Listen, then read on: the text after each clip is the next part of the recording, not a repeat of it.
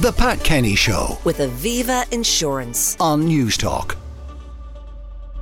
Now, I'm joined by Luke O'Neill, Professor of Biochemistry at Trinity College in Dublin. Good morning, Luke. Good morning, Pat. Are you a night owl or are you a morning lark? I'm a night owl. Are you, which are you? I'm, I'm a night owl. You're a night owl as well. Yeah. No, I've been a night owl since I was a teenager. Yeah, I don't want to go to bed. I don't know what it is. I just I'm up all night basically. I'm, I'm there at one and two in the morning thinking I should be in bed really, but for some reason my my constitution is keeping me up at late at night. Now, which way does it break down in the population? How many of us are night owls? How many are morning larks? Yeah, it's, it's well studied, by the way. That's the first thing. That's called chronotype, whatever your chronotype is. And one recent study, 50,000 people were surveyed. Most are in the middle. There's, there's a bell curve, we call this. And most Yeah. are kind of, you know, in, in the, there's extremes. Some are extreme night owls, some are extreme morning larks. And they're the ones who are kind of stuck. I guess I'm an, I might be an extreme one. But the vast majority are somewhere in the middle. And what that means is it's called plastic.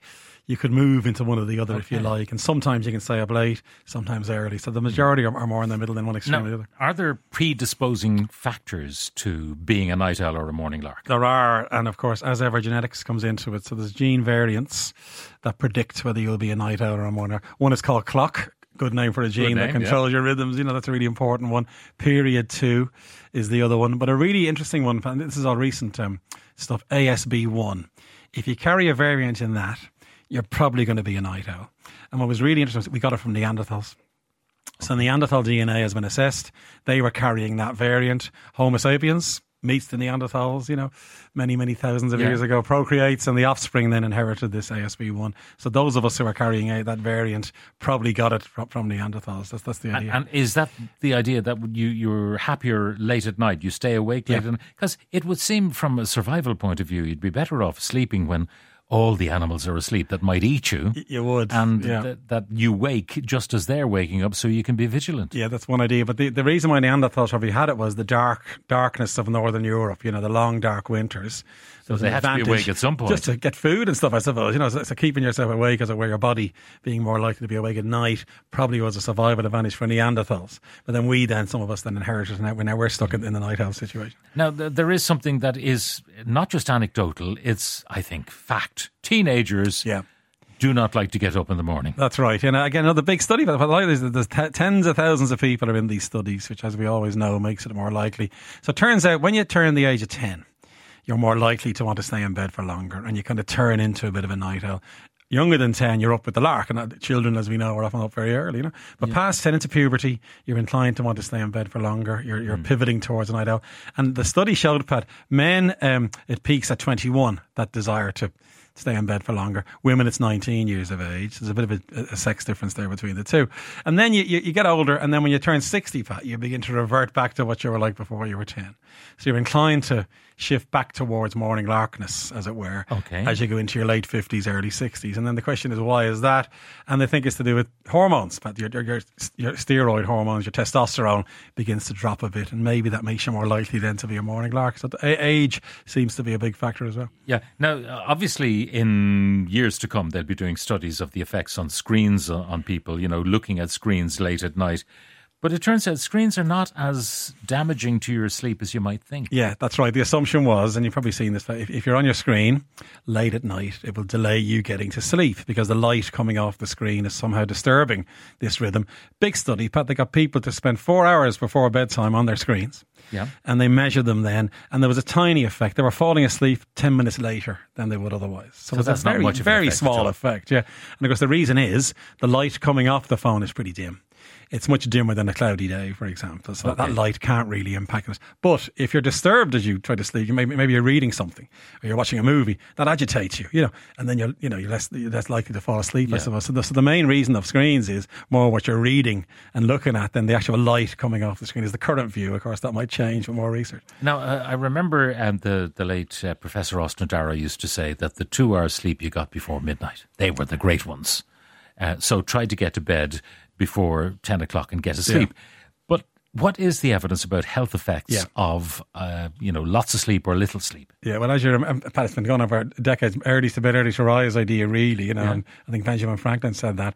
But the evidence, and this this is the more serious side, night owls are more likely to have type two diabetes, more likely to have heart disease and depression anxiety. They're a feature more in a night owl population than a young population. And again, it was 450,000. Amazing numbers were, were studied on this and people filling in questionnaires and so on. So, in other words, being a night owl might be bad for your health. Now, of course, one reason might be your diet is worse at night. You might be eating junk food or something like Yeah. that for late at night. You know, that might increase your risk of things like heart disease.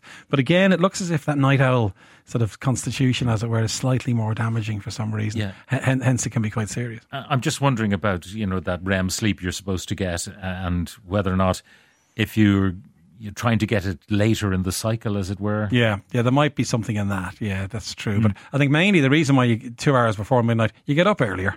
All you need is seven, eight hours anyway. That's put it that way, and you're more inclined to get up earlier then. And then the other thing that's really good, but it's the sunlight in the morning seems to be beneficial. For some reason, it decreases risk of these things. So the earlier you get up, the more benefit you can get from the natural daylight is one thing that's being explored. Okay, because in the summer, obviously, uh, I use blackout blinds, um, so I don't wake up at four o'clock in the morning when the the sun comes.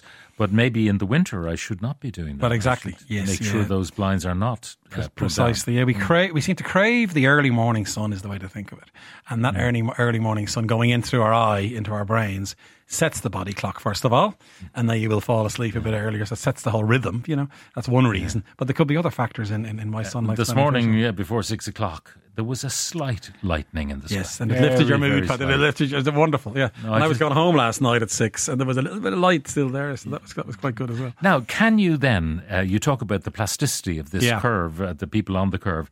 How do you change? If you'd say, I'd love to be a morning lark. Yeah, I yeah. could get so much more done. I could, you know, get out and about. And uh, how do you do that? Yeah. How do you change? Now, again, um, it hasn't been done systematically yet. It's based on the sorts of things that keep you uh, awake late at night and so on. The first thing, most importantly, is of course get, get try to set your alarm clock.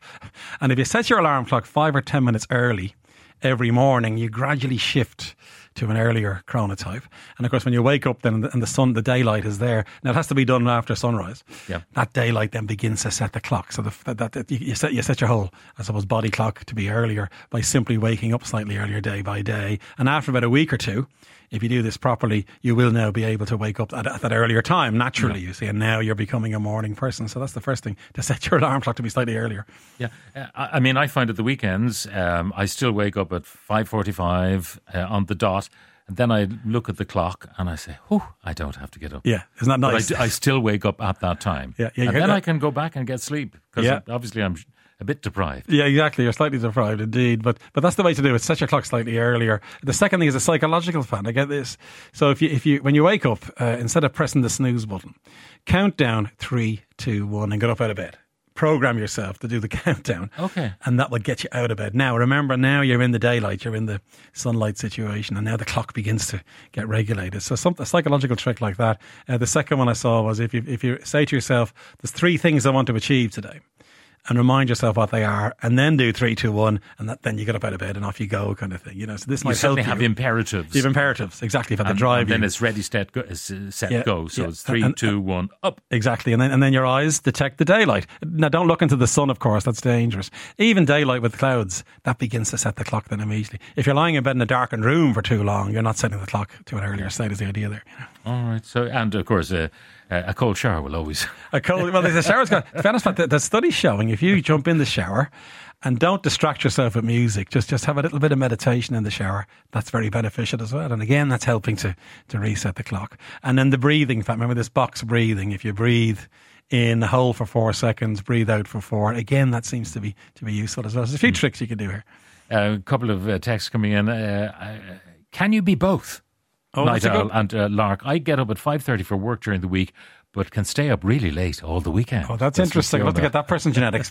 they, they may have a combination of genes. You see, some that are more morning lark and some some night owlish. One of my sons has been an incredibly deep sleeper his entire life. It's a disaster now that he's working. What he does now, he sleeps late, so he doesn't sleep so deeply. He has a good diet and exercises regularly. Yeah, he sounds like a, a night owl, doesn't he? Really, in a sense. You Yeah. know? So again, the trick the trick is to get him exposed to sunlight early. That that seems to be the secret message here, and then the whole clock can get reset towards an earlier configuration, and maybe he'll be able to. Yeah, not They- they- have I know. Uh, sleep. I think it was Philips used to make a, a clock that lit up uh, with the alarm Yeah. slowly, like the dawn, but accelerated, and it was producing daylight, which was Yes. presumably hitting your E- face. Exactly. That, that, that frequency is what you need. Exactly.